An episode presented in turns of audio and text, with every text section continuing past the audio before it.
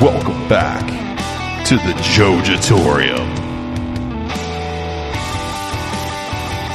Well, I think remember too. Whenever uh, it was, we found the the German Shizer porn. Let's not lie to each other. You're in twerk classes over there. That's what Yeah, it- yeah. yeah, that's all it is. the fitness class. Working on them TikTok videos you like so much. dead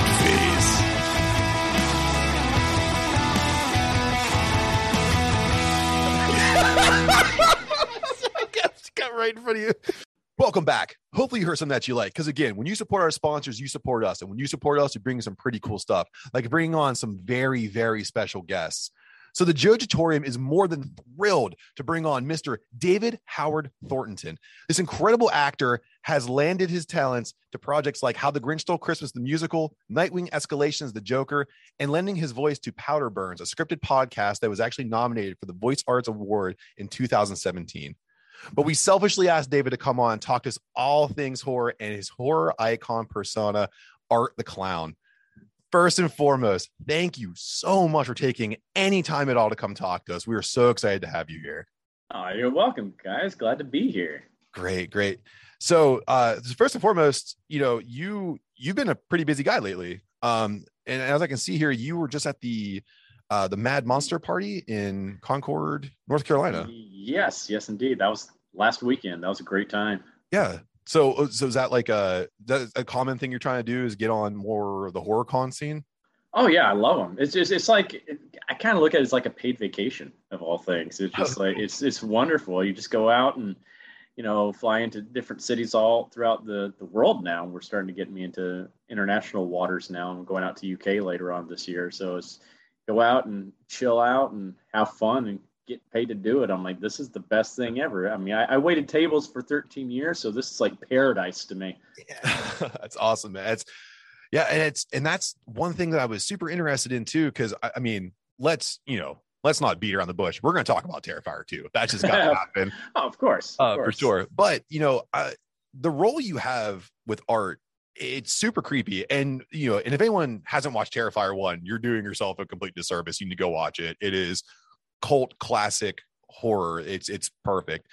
But I gotta know, like, you're such a nice guy. Like you're you're not like you're not like your persona. Uh, Yeah. but so I gotta know, how did you bring that creepiness in? So like, how did you come across the opportunity to put on the face paint for art in the first film?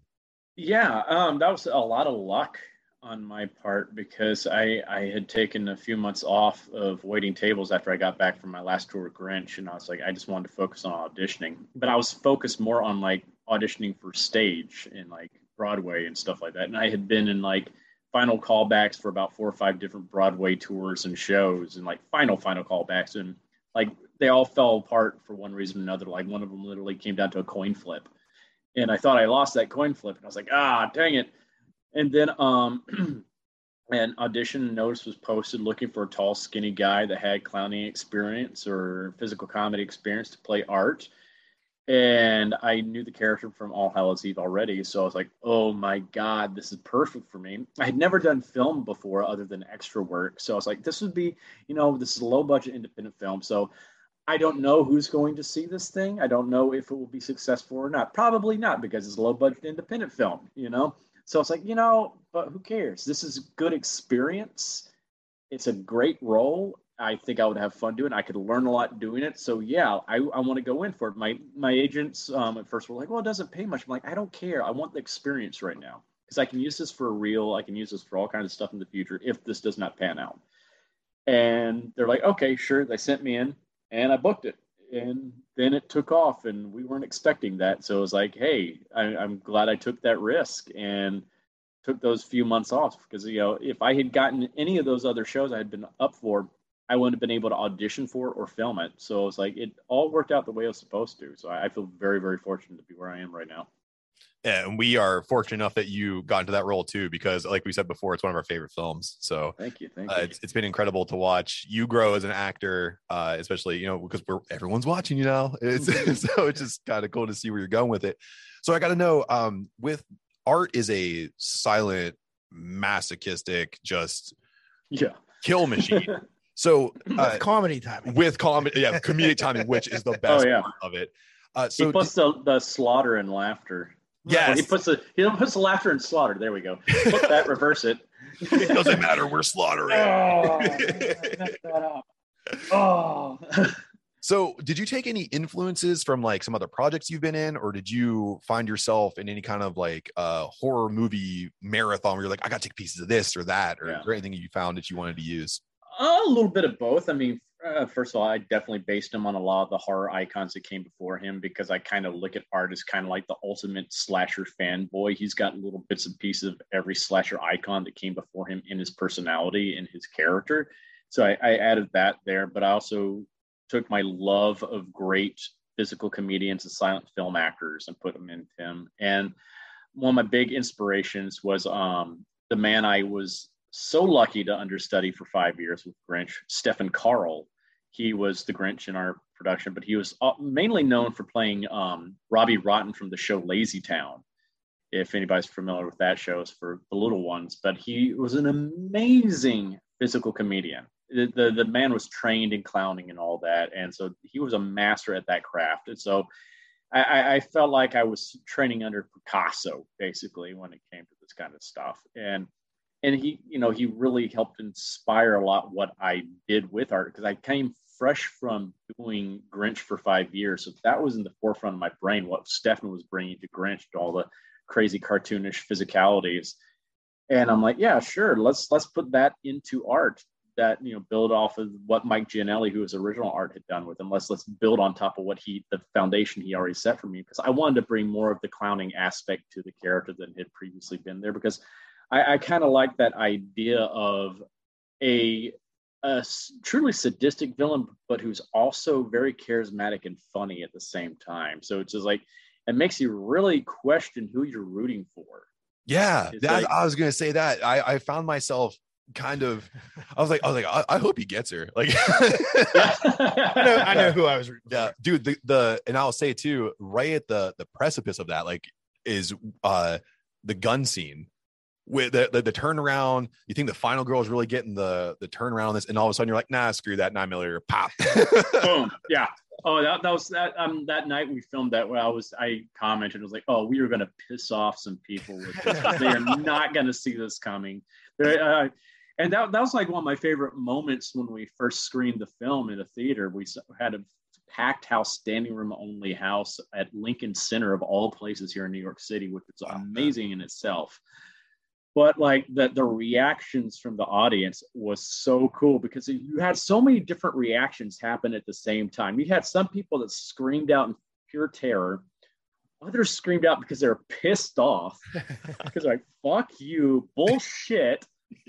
then you had other people start laughing That- hysterically at what we was did. They're like, "That was ballsy. That was awesome." And so you have all that happening at the same time. I was like, "Oh, that was a great feeling." When you take those creative risks uh, and they pay off like that, is that kind of where you find the iconic footing? Then is that where you kind of cement art in like a, a different kind of category, like kind of almost like breaking fourth wall to a degree?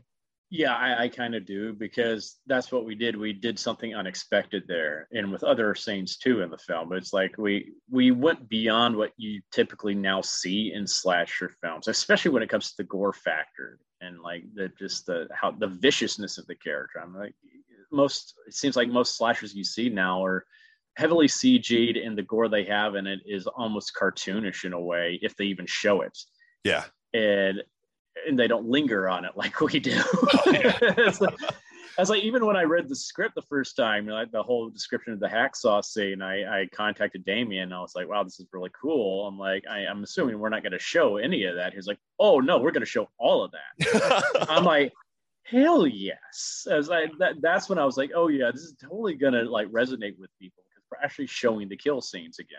Because so many people just don't do that anymore. They're trying to play it safe. They don't want to offend anybody. And I and of course we have gotten our haters out there that have been like, "Oh, you're misogynistic," blah blah blah. I'm like, he's the villain. Yeah. That's what makes a bad guy a bad guy. He's doing horrible, despicable things. We're not cheering for him for doing that to people. That's horrible what he's doing. And it's just like, but that's what makes a, a villain a good villain is when he does something reprehensible like that. And what's even more interesting is when people find it entertaining I mean, that's that's one of those things that turns the mirror on the audience itself, and they you have to really sit there and reflect, like, why am I enjoying this? Yeah. Right. Yeah. Yes. So uh, going into those horror icons that you kind of brought to Art the Clown, do you have a favorite horror movie from Oh, your uh, childhood or currently and uh, that you just watch like in your downtime? Oh yeah, I mean, like I, I would say probably my my two top favorites right off the top of my head would be the original Texas Chainsaw Massacre, and um, because just got the characters in that just fan, the whole family in that is just wonderful. It's just like it, it starts off just with the hitchhiker, and it's just like, God, this is gonna go to some crazy place. I when I first saw that in college, I was like, this is fucked up. I, but it's so good. It's so good, and and, and the other one would be, uh, of course, Freddy Krueger. You know, uh, Nightmare on Elm Street Part Three: Dream Warriors is probably one of my favorite slashers of all time. The kills in it are so creative. It's that's when it really figured out where it was going, character wise, story wise, everything. It just hit all the every everything it needed to be right there. It was just mm, that was such a good movie, and I, I think the the character of Freddy is probably the best horror villain ever created. It's it's such a creative and scary character because this is something that you can do infinite things with because most of his kills all happen in the dream world. So you can do whatever you want to. Anything you think up you can do because you're not bound by the constraints of reality. But also he's a villain that you can't get away from. It's it's you, you can hop in a car and book it out of town if you know jason or mike myers or leatherface are coming after you. Freddy's in your dreams and you got to sleep at some point if you don't sleep you're going to die if you sleep you're going to die i mean that's just that's just a horrifying you know concept but it's brilliant absolutely brilliant like wes craven just created an amazing character with him Right. And like maybe one of the best slashers that had like a personality. So much Yeah. like a clown, you Yeah. could, you found yourself rooting for him in certain yeah Yeah. circumstances. Like you Oh, don't care what's happening, what Nancy's going to do in the next movie. You want to know what Freddy's up to. Like, yeah And also, like how creative is he going to be? That's, Yeah. that's that's that's like you love those and that's why i think people love jason so much. It's like the creative kills you know? It's, it's not just simply just stabbing someone. He's like sleeping bag kill. He douses someone's head in like you know uh, liquid nitrogen smashes it. it's that kind of stuff. It's like oh god these kills were fun and creative. And that was kind of like when I when I could find someone to compare art to, I did compare him a lot to uh Freddy Krueger because I felt like both characters have layers and a lot of it's based in uh like comedic overtone. So Yeah. like you know the kills are brutal i think in both Oh, yeah. movies and i think and i think the nightmare on elm street movies were one of the last bastions where you actually saw the kills occur in the most Yeah. over the top ways and it's fantastic the pool of blood coming out from the the bed is so iconic oh god the, the marionette scene with all the sinew and muscles Yeah. and everything it's like oh god that makes me cringe when i watch it because i was like oh that that's got to be painful and I, and I feel like so I, I always felt like Freddy Krueger's ability to manipulate things in the dreamscape is very similar to, and this is kind of a weird thing to say, the garbage bag of art. I feel Mhm. like the abilities of Freddy Krueger are manifested in the garbage bag because there's a little bit of everything in there. Yeah, it could be anything could be in that bag, and that's what I love. It. It's kind of like Felix the cat and his magic bag of tricks. It's just like say anything we want could be in that bag. And be- I get the question all the time: it's like, what is that bag made of that it does not just fall apart and rip open? I'm like, it's it's a glad bag. It's, John Cena endorses them. They got to be tough, right? Yeah, yeah, exactly. so you're you are cemented in the horror world right now um have any of these horror icons reached out to you like a community rallying kind of idea like anybody that of, of notable ilk or maybe some people we haven't heard of yet if you've teamed up with Yeah, that that's the one thing that I was really nervous about once we first started going doing conventions because it's like I had no idea how you know the legends would all regard us. I I, I was like, oh my god, I I, was so afraid they were just going to look down their nose at, at us and be like, who the hell do these guys think they are? We've been around for like 20, 30 years doing this stuff. Who who who's this clown? It's just like- and it was the opposite was true is is all of them have just been so welcoming and they're big fans of the series as well. It's like they I, I think a lot of them are happy that new blood is finally being brought into the genre. New stuff is being done. We're bringing things back to basics again because it's like we haven't had an icon since you know jigsaw came out. Yeah. and it's just and people have tried. Oh boy have they tried. But it's just nothing's resonated with audiences. So that's one of those things that was really cool is just seeing how accepting it was. And it's like i, I remember specifically like bill moseley um, he had back when i was used to be on twitter he used he and i used to casually correspond with each other right before i did my first convention with him at days of the dead in chicago in 2018 and I was like, oh, this is so cool. Bill Moseley, of all people, that's awesome. But I was like, yeah, he's just probably being nice and everything. And so I'm setting up my table at the convention, and he comes, he beelines it right to me when he got in there. He's like, hey, David, Bill. I'm like, hey, oh my God. wow. He's like, hey, welcome, welcome. I just wanted to introduce myself and everything, and I want to take you around and introduce you to some of the other guys here. And so he took me around meet like John Kassir and Kane Hodder and all these guys. He's like, hey, this is David. He's the new guy on the block, all this. And they're like, oh, yeah, we've heard about Terrifier, blah, blah. And that was really, really cool. It's kind of like, you know, just like an initiation into the guild in some kind of way. Yeah. And it's just, and I've become good friends with a lot of those guys now too, because we do these conventions with each other all the time. And like just last week, I was in the hotel gym exercising with Kane Hodder. We're both on treadmills together, just chatting away. And I'm like, this is so bizarre. And they, you know, so many of them want to be involved in Terrifier as well. And that's what's really cool is just seeing that, that, that they're interested in being part of this as well. And we've gotten a few of them involved so far, like, you know, Felissa Rose and Tamara Glynn.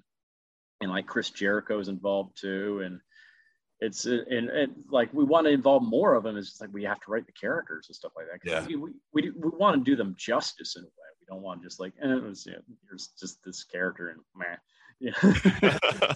it's like I, I know like Bill really wants to be involved somehow. It's like part two and we're like ah we don't have anything worthy of bill moseley in part two you know it's just like oh, we'd have to create a character for bill yeah man and and bill moseley uh, again it, around here especially for adam and myself bill moseley's up there. I mean it just oh yeah. iconic roles uh wonderful ability to kind of take on just yeah. about any kind of any kind of face really. I mean he is so versatile. Yeah. He is he can go batshit crazy with stuff and like in real life bill is just like the nicest most chill laid back guy. He is yeah. just such a sweetheart and that's how so many of them are. That's what i think is so funny is like all of us that are known for playing these horrible, terrible creatures and monsters and people are usually some of the biggest teddy bears in real life.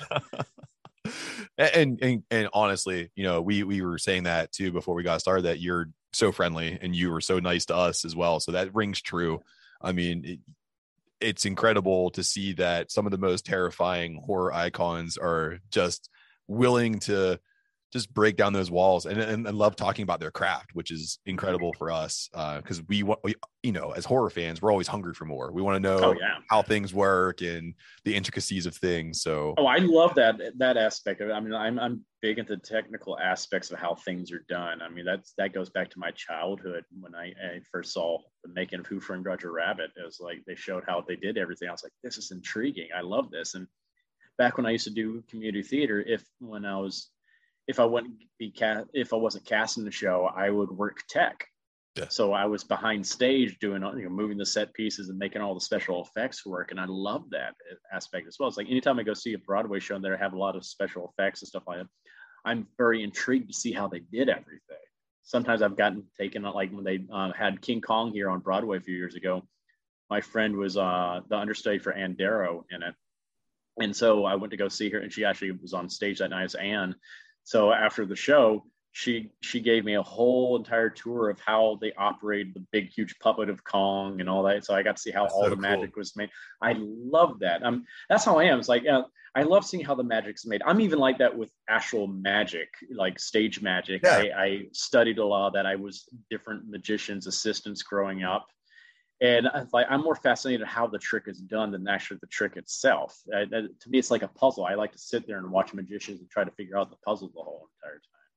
Cool, man. So we got, like we said, we got to talk about Terrifier 2. mm-hmm. we, we got we got to get to that. So, uh, Terrifier definitely left fans of the film wanting more, and the ending of it really lended itself for a sequel. Um, so how did talks about uh the part two come to fruition? Like how did was it who initiated the initial contact to get that thing rolling? Uh, that was Damien. I mean, we when we were filming part one, we already had ideas. We were already brainstorming ideas. If we were lucky enough to make a part two, we we we loved the character of Art, and we wanted to do more of the story. And so we were talking then, but you know, we weren't being, you know, we were trying to be as realistic as possible because we're like oh, we're a low low budget independent film. Who knows if anybody's going to see us in the first place? But we would love to make a sequel because we think there's more story to tell. And we actually like that's why we filmed the morgue scene. We, that wasn't in the original first cut of the film we showed in uh, Telluride, Colorado, back in 2016. And the audience was really clamoring for more. And so Damien's like, well, let's go ahead and put a, a little coda to it and so people know that art's going to be back and so we added that morgue scene in there just you know give that audience a little taste of something what's to come and that's basically where we start part two that and it, that's so cool too that that morgue scene uh it kind of reminds me of some more other like iconic horror movies where uh, especially Jason being electrocuted and coming back. Mm-hmm. That kind of reminded me of. Um, so we're talking about the second movie here too. You guys kind of crested into something that we we found to be pretty fascinating, where you did a bit of crowdfunding. Yeah, for, part of the part of the film here, and um, so whose idea was that for crowdfunding?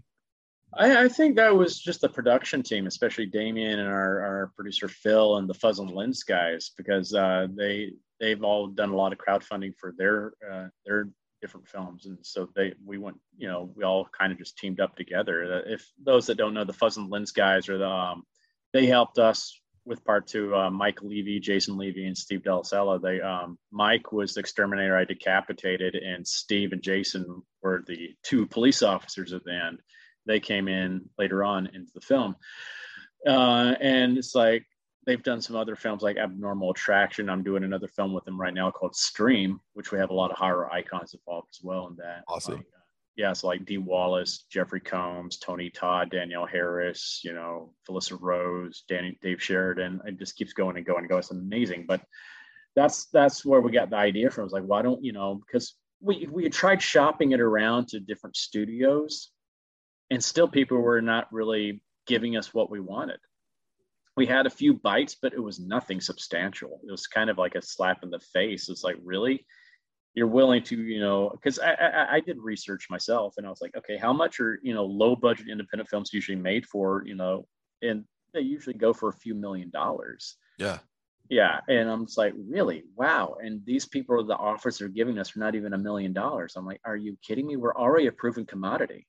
Yeah, uh, for and sure. Like your your streaming numbers alone had to be through the roof yeah, I mean, we were like the whole two years we had our contract with Netflix, we were one of the top 10 horror movies the whole entire time we were on Netflix. So it, it's, it, it was astounding me. I think they were just looking like what we made the first film on. And it's like, well, if they can make a film for like less than, you know, $50,000, then hey, we don't have to give them a big budget. I'm like, no, we want to have a bigger budget so we can actually pay the crew yeah. this time. And, it's like you know we we worked for peanuts if anything on the first film especially our crew. And you know everybody put their heart and soul into it and that's why it came out as well.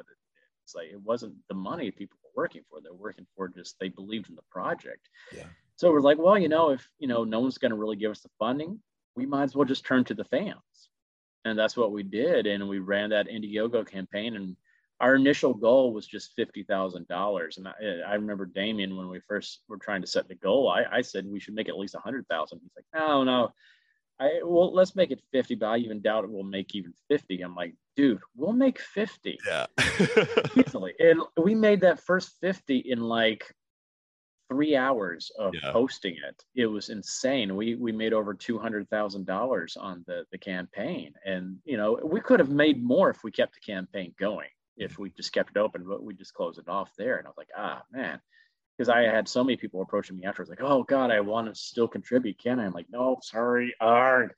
but but that's the cool thing though, is just like it being fan, you know, basically most of it being fan funded. It's it's a film where we didn't have to worry about the studios coming down on us and telling us what we could or could not do. We could make the film we wanted to make we didn't have to answer to anybody else. So that was that was the luxury we had. If we wanted to go crazy with a, a kill scene, we could go crazy with it and like, yeah, fuck it, let's do it. Let's do whatever we want to. And that's what we did. And in a, uh, in a weird way, the pandemic even helped us in that yeah. regard because it gave us some more time because we, we had started filming two of the big kill scenes right before the pandemic closed us down here in New York. But Damien had to take some time off just to build the prosthetics for the rest of the kill. And then the pandemic, boom, locked us down. We're like, crap. Well, we have that time now because we don't know how long until everything's going to open up. So Damien's like, well, we got the time. I got nothing else to do right now. I might as well revamp what we were going to film and flesh it out even further. And now I can take the time to build these prosthetics and make these kill scenes even crazier. And that's what we did. Like uh, one of the kill scenes, which uh, we started filming it right before the pandemic, and and it's what we were already filming was enough to make one of our crew members who's a huge horror fan have to excuse himself from the room because he was getting nauseous that's what we're originally filming and that was only supposed to take us like two days maybe to film that maybe three and that ended up with the new revamped version of it it took us almost a week to film Oh man. so prosthetic heavy. It's just there's so so many elements in this scene that weren't originally there. And it's it's night and day and it's it's a vicious, vicious scene. I I think we're probably gonna get definitely some hate for, for this scene because especially some from some more like conservative Christian type groups, like this is just vile and disgusting and horrible what you're doing. I'm like, he's the bad guy. This is yeah. what makes him truly deplorable and evil. This is what somebody like this would actually do. It's not nice, but we we do it in an entertaining way too. That which I think so. It's not just horrible, horrible viciousness happening. It's also art's doing his art stuff while yeah. doing this. So it's just like God, I shouldn't be laughing at this. I shouldn't be, you know, smiling. What? Why? Why? And and we we've um when we've been at some of the conventions recently um Damien likes to get feedback. He likes to see how thing, people are responding to this, and so we we have shown it to a few people, not just like a rough cut of it. So they haven't even yeah. seen the fully edited version yet, but we showed like a rough cut of it to some people, and like um, one person in particular, Heather Riker, who does a lot of the Q and A sessions at a lot of the cons around the country. She's huge horror fan, so we're like, okay, we got to show Heather this we got to see because if anybody's going to give us an honest opinion, it's going to be her. She started crying halfway through it because she was so happy. Oh, that's awesome. it was yeah. just like, oh man, because at first I was like, oh no, oh no, we, we've devastated, we've broken her. Oh no, oh no, she hates me now. Oh no, she hates me now. But she's like, no, no, and she even went on Facebook after watching the scene and wrote a whole big thing about it. It's like, oh my god, this is this is what horror fans have been wanting. And that's what we do. We're making the type of film we want to see because all of us are making it are horror fans. It's so we do not have studio executives that think they know what people want to see and think they, you know, it's like that don't really care about the genre. They just see dollar signs. No, we're actually passionate about what we're doing and we want to make it the best we can. And that's why it's taken a little bit longer for it to come out because Damien, especially one probably one of the biggest horror fans you'll ever meet. I mean, he, has got like an encyclopedic knowledge of even the most obscure horror films. And he's he's this is his baby. He wants it to be as good as it is. So he took it upon himself to edit it and everything because he he didn't want anybody else ruining what his vision was. And it's it, it's it's hard for one person to sit there and edit a two plus hour movie by themselves. And I, I am glad he did it though, as as long as it took, but because it's what I have seen is just so good. It's I'm I'm very excited for everybody to see what we've concocted. Awesome. Yeah. So speaking of the fans, were there any uh, special items given to those that pitched in money for the crowdfunding? Any any cool items that stuck out? Oh yeah, yeah. I mean, I, I, I, God, I'm trying to remember all of them, but you know, we had some like hats and horns. I think maybe. Um, that I signed. Uh, I, I, think we have two costume pieces, like of my my actual clown costume that are screen worn, so oh, that we we have given away. And I uh, some of the bigger one, the bigger hot ticket items were we're um if they i think they gave like five thousand dollars to it they could have a could be featured in a kill scene in the movie oh nice and that was we filmed that. We had we had brought in some of the Indiegogo people for this scene that's in the movie, and they're featured pretty well in this scene. And we filmed that literally the week before everything locked down here in New York. Oh wow! and that was one of the coolest we- we're so stressed out about this week because this this scene is a is a big set piece in the film early on and there's so many technical aspects and elements to it that could go wrong we had a lot of stunts we had a lot of other stuff going on and pyro all it's so a, a lot of moving pieces very stressful we were like oh god this is going to be disaster and it was the most fun week we had on set. It, everything flowed so well. We, it was like a big party atmosphere on set the whole entire time. We'd go on set and we'd go hang out afterwards with all the, you know, the, the, the fans and stuff like that and party all night and then go back film some more the next day. It was, it was a blast. And I, can't wait for, wait for people to see this scene too, because it's a crazy scene. It's, Yeah. so much fun. So that, that was, I think that was probably the coolest thing that we did give away. I mean, we, we had like one, one of our, our, our, our, um, our contributors, when he- we were killing him the first time, we had to do it again because he was smiling the whole entire time. He was just so happy. He's just like, yeah. That- that's how Adam and I would be. I'm pretty sure if we were getting killed Yeah. part of the time. I'm like, oh, this is so awesome. yeah, he, he's like, it's just like, dude, you- you're, you're getting killed. You shouldn't be so happy. He's like, I'm sorry. I'll do it again. I'll be here all Oh. day. It's totally fine. it was so much fun. I, I think you know all that just brought a new energy to the set too, because it's like, yeah, it's like we got to see how the fans are responding to what we're doing. So we're getting some fresh eyes looking at what was going on, and so their their excitement just fed into our energy. Yeah, and and the energy that comes from the kill scenes that we've already seen in Terrifier One, and I can only assume when we put some uh some oomph behind some bigger kills that Adam and I are just gonna be it's gonna the rewatchability has already gone through the roof just because you're talking about it. oh god, this is de- definitely going to be one of those rewatchable films. It's just there's going to be so many things you're just going to. And I, ah, God, I mean, like Damien and I were just talking on the plane the other day about, oh, we can't wait for people to see this scene and this scene and this scene and this scene and this scene. And this. I'm like, oh my god, they're going to go nuts over this scene and this scene.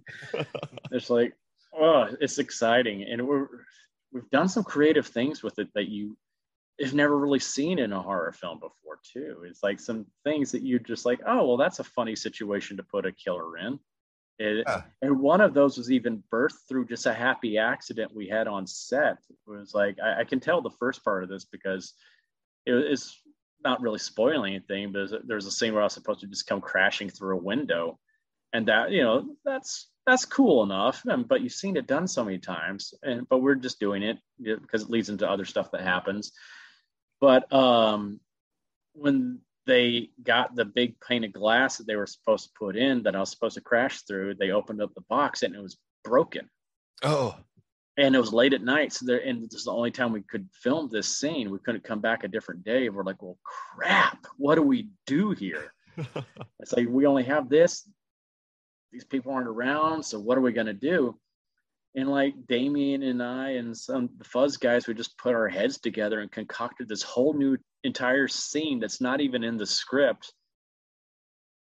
And i think it's beautiful. It's it, not beautiful but it's, it's just like it's something you you would never really think of seeing in a horror film and it's so creepy but so amusing in the same way. It's just it's so unsettling and i love it and i'm like this would never have happened if that little mistake had happened and that is I, I can't wait for people i can't wait to see how people respond to what we do there so i can go that's the scene that's the scene that's something we did that's it. right there. we just came up with that on the fly. It was just like so of course you know you, you've given us some insight to terrifier 2 and we we'd never asked for spoilers but we want to ask though Mhm. we don't know the ending but is there any possibility of a terrifier 3 or maybe a return to an all hallows eve type scenario for art or maybe some new adventures for art?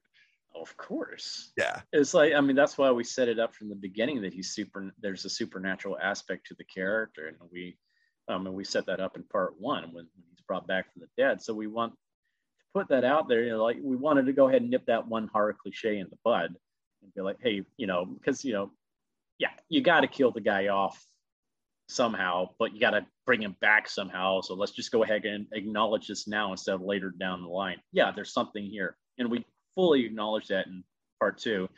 So yeah, there can of course be a part three. Awesome. How come about? I can't say. but we have some pretty freaking cool ideas. and I can't wait to see what those ideas are. Uh, yeah. You guys have come up with some really creative ideas. Uh, and, and, that leads me to a question I wanted to ask. You know, most horror sequels see uh, more of the actors and the crew come together to feed more into the creative process of the film's creation. So, uh, were you brought in to do more than you did from the first film? Yeah, I would say so. Yeah, I'm like, because I did collaborate a lot with Damien during even the writing process. He and I would just constantly message each other ideas, and even if like my ideas weren't used in the film, sometimes they, in, you know, like, spawned other ideas that he would, you know, and we would just kind of ping pong back and forth with ideas with each other and create scenes out of it. And I'm like, okay, now now you do your thing and write this down and make something cool happen with these fun ideas. We're even doing that with part three already. We're just like, oh yeah, we got ideas. Let's see how it all comes together. But that's what's really cool about you know working with Damien. He's very, very, very much a collaborative director. Of course, you know he makes the final decision with everything.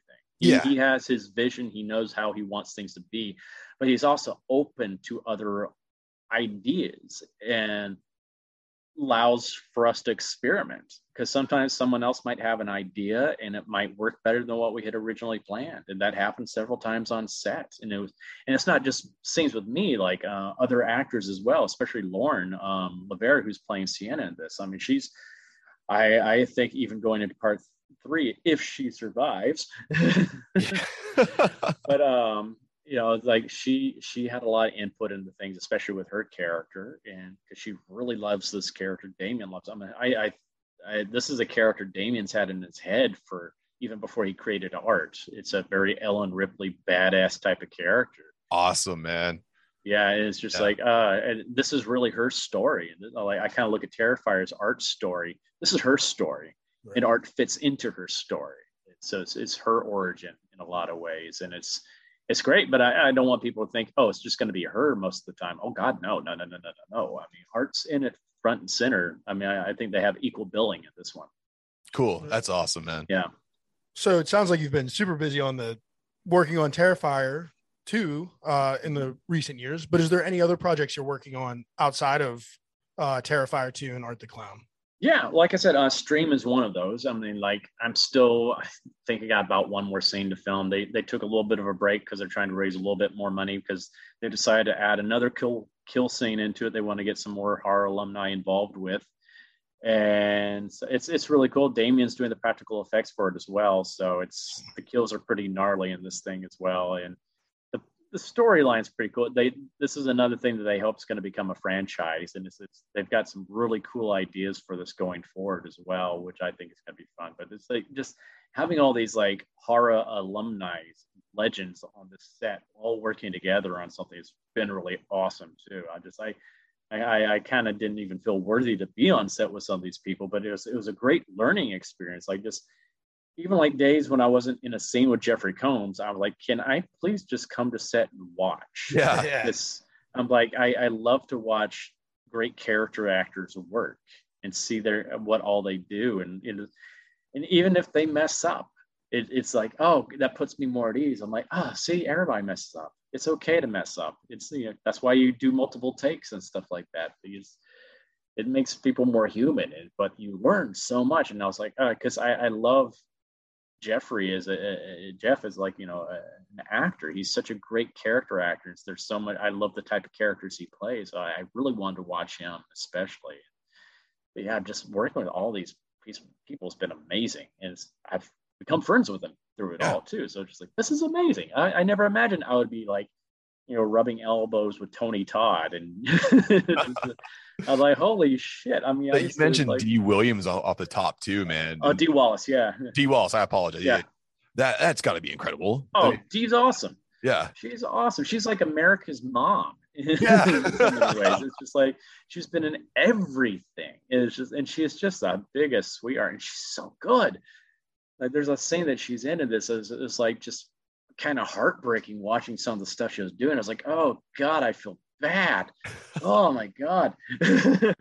oh my gosh. She's, uh, it's, that's what I loved about this. It's just, it's been pure joy doing this kind. Of, I feel so fortunate to be able to, you know, do this with them. I never imagined I'd be doing yeah. this kind of stuff in my life. It's like, because we we basically quarantined ourselves in a hotel for about a month and a half in um in Gettysburg last year and filmed a lot of this. And so we're all just living together in this hotel. And it's like, you know, like who who's going to be the the celebrity that drops by for a few days and stuff like, oh hey, we're all hanging out with this person this week, and this person is like, this is awesome.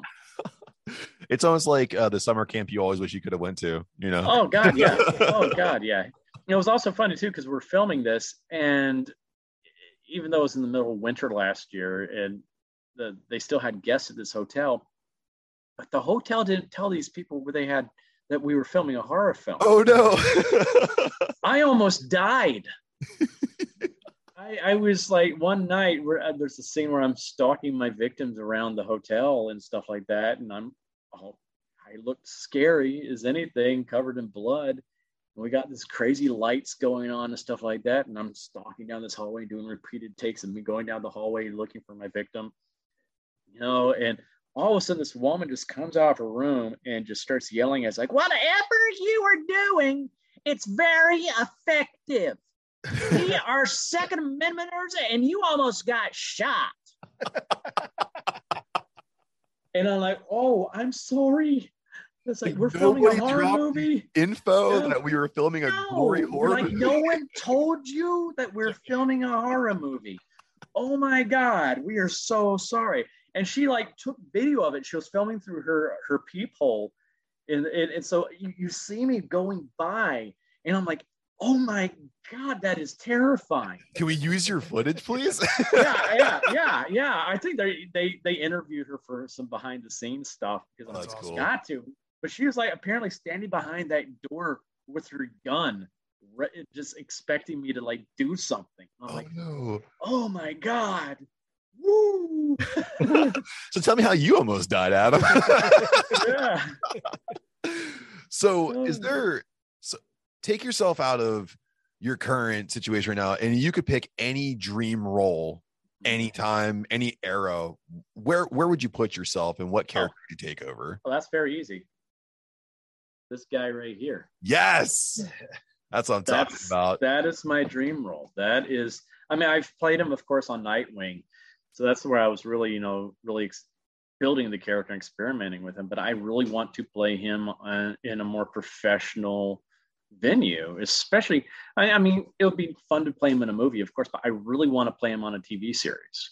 Mm-hmm. That way, I can spend a lot more time with the character. He's Develop such a nuanced character. Yeah, he, you really can't tell a really truly good Joker story in two hours. It's just like there's so much to dig into with that character, and I would really love to have that luxury of just really diving deep into him. I, I mean, I I look at the you know like one of my favorite stories of him is from the recent death of the family when it's the one where he had cut off his face. Oh yeah, yeah. Kidnapped the whole entire Bat family because he's trying to, you know, make Batman Batman again because he thinks his family has made him weak. And it really delves deep into that whole duality of Batman and Joker and the history between the two of them and what drives both of them and why they do what they do to each other. And it's just so, so character driven. And I would just, I, oh God, there's so much that happens in that. I, would, I, mean, that's something you would need to take a season of a TV yeah. show to really flesh out that story.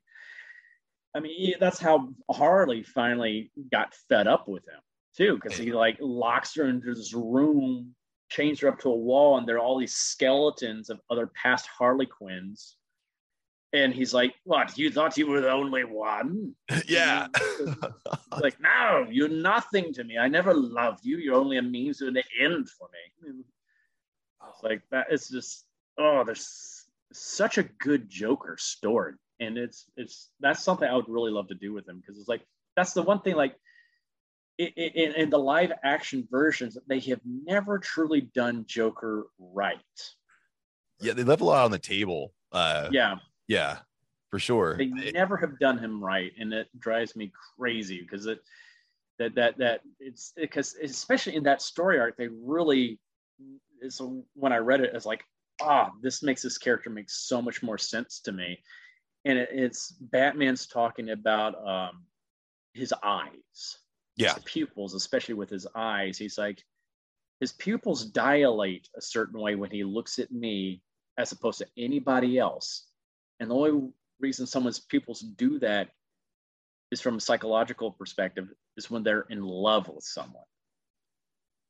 And it's like not like a romantic love necessarily, but just like when they're just so obsessed and infatuated with and yeah. fascinated with someone. And that's that's the thing. It's that Joker sees him as that final piece to his puzzle that completes him. He needs Batman, and he's never going to kill Batman because he needs him. He'll kill everybody else who's associated with Batman, but he will never kill Batman because that's what completes him. Yeah. He needs him in his life, and it's just that's what drives him. He he he doesn't give a damn who Batman actually is. Right. He doesn't want to know he's Bruce Wayne. He I'm sure he figured that out years ago, but he's like, fuck it, I don't care. That's not who that's not Batman. Batman's Batman. Bruce Wayne is not Batman. That's just a mask Batman puts on. Yeah, I remember that that monologue that he had uh, about halfway through uh, the death of the family, where he talks about masks and the different masks Mhm. that people wear to kind of pass through society. And when he started talking Yeah. about Bruce Wayne being a mask, I was I've never really thought about Batman's uh like alter alter ego being his mask, Batman being Yeah. the main face, and then Bruce Wayne, you know, not. Uh, Yeah, it's it's incredible, and just the and also to the passions you have for Mhm. that dynamic between Joker and Batman. That's something that I, I that's why it's my favorite thing in comic book history is the Batman Joker dynamic because there is so much, there's this just lusty animosity that Yeah. comes into play. And it's just so beautiful. And, and it can be told over multiple arcs, which we see, you know, Oh, really could be. and the one thing, and I was thinking about this too when you're talking about it, something I would love to see you do in, in an mm-hmm. acting situation because the way that you bring uh, like a like a twisted creepiness to art. If you were able to do the bat who laughs, if Mhm. you could if you could take on that form of the Joker, the way that he operates in like the multiverse and everything, I think you Oh would yeah. devastate as the Oh, that would be fun. That would be fun. It's us. Such a nuanced character. That's what I I love. Villains like that that have depth to them, and it's just like I I- just find them fascinating. I, I I'm that's why I love about playing villains. They're always so so much more interesting to me. There's like something that really makes them take what made them go bad. That's always been something interesting to me. It's like what makes this person take? Why did they choose this path in life? And it's like I mean, it's like I would love to play Riddler too because there's like there's a lot you can delve into him too. It's like he's a totally different character than Joker, and he's he's driven by ego. Like he thinks he's the smartest man in the room. Yeah. Yeah. And I and I love that aspect of him. I'm, I'm interested to see what Paul Dano's going to do with him next week with the new Batman movie and stuff. Yeah. like for Like, sure.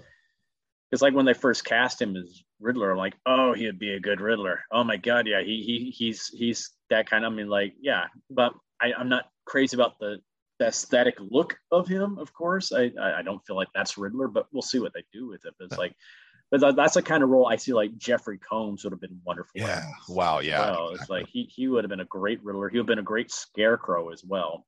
Yeah. I want to see Bill Moseley be Scarecrow, to be honest with you. Oh, that would be cool too. Yeah, I can tell it. Him or Richard Brake.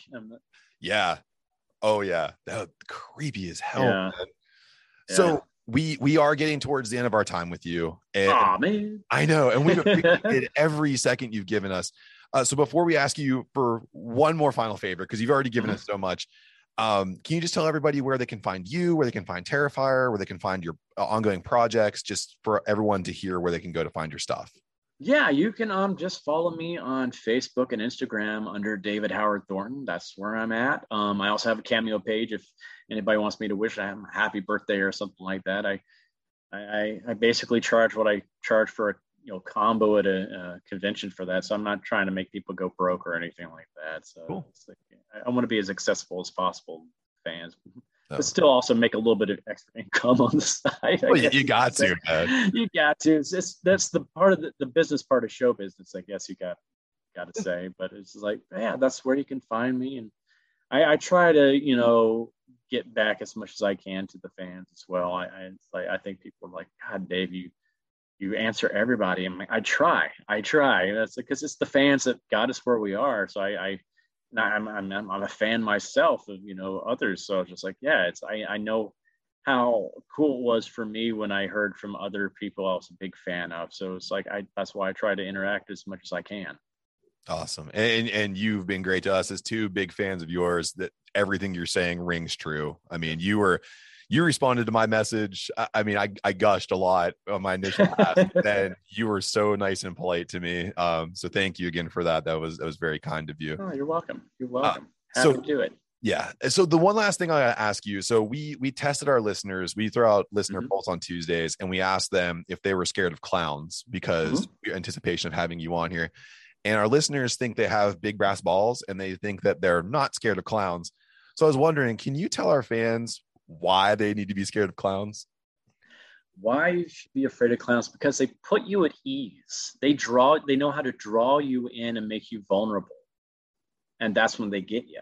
I mean, it's like a, a great example. That was the the cat lady scene in part one. Yeah, where he preys on her vulnerability, her want to be a mother, mm-hmm. and draws gets her into that comfort area, and then gets her. And I, I think that's that's what can be so scary about clowns because they're supposed to be something that's so innocent, something that's supposed to bring joy and laughter to people. That's how they draw you in. They entertain you. They make you happy. They make you giggle a little bit. They put you at ease, and they can, boom, get the knife right in you, or get the syringe right into your jugular, yeah. or get the saw. You know. oh yeah, and then woohoo! So the David, worst gynecology exam ever, or the best one, however you want to look at it. yeah, depends. who's doing it. so, David, again, thank you so much for coming on and talking to us. And I, I really hope to after Terrifier Two comes out that maybe we could do this again and yeah. talk more about the future plans. And I definitely want to talk to you more about uh, your the other movie you were talking, your new project that's coming out as well. Mm-hmm. I, I, I want to just know more. You know, stream. Oh yeah. I just yeah, there's going to be a lot to talk about. I'm hungry for more, so please, uh, Good. yeah, I'd love to have you back on and and good luck to you and thank you so much again for your work and for Terrifier and for everything else that's going to be coming to our yeah. Thank yeah. you. Thank, Thank you. you for your time. We I I'm floored. Thank you so much. Yeah, man. You're welcome, guys. Thank you for your support. Yeah, absolutely. So good luck. And if you guys want to know what's going on with David Howard Thornton, you just follow him on all social media and just make sure you tell him that the boys sent you. So until next time, see you later. See you guys. Bye, David. Bye. See you, Dave.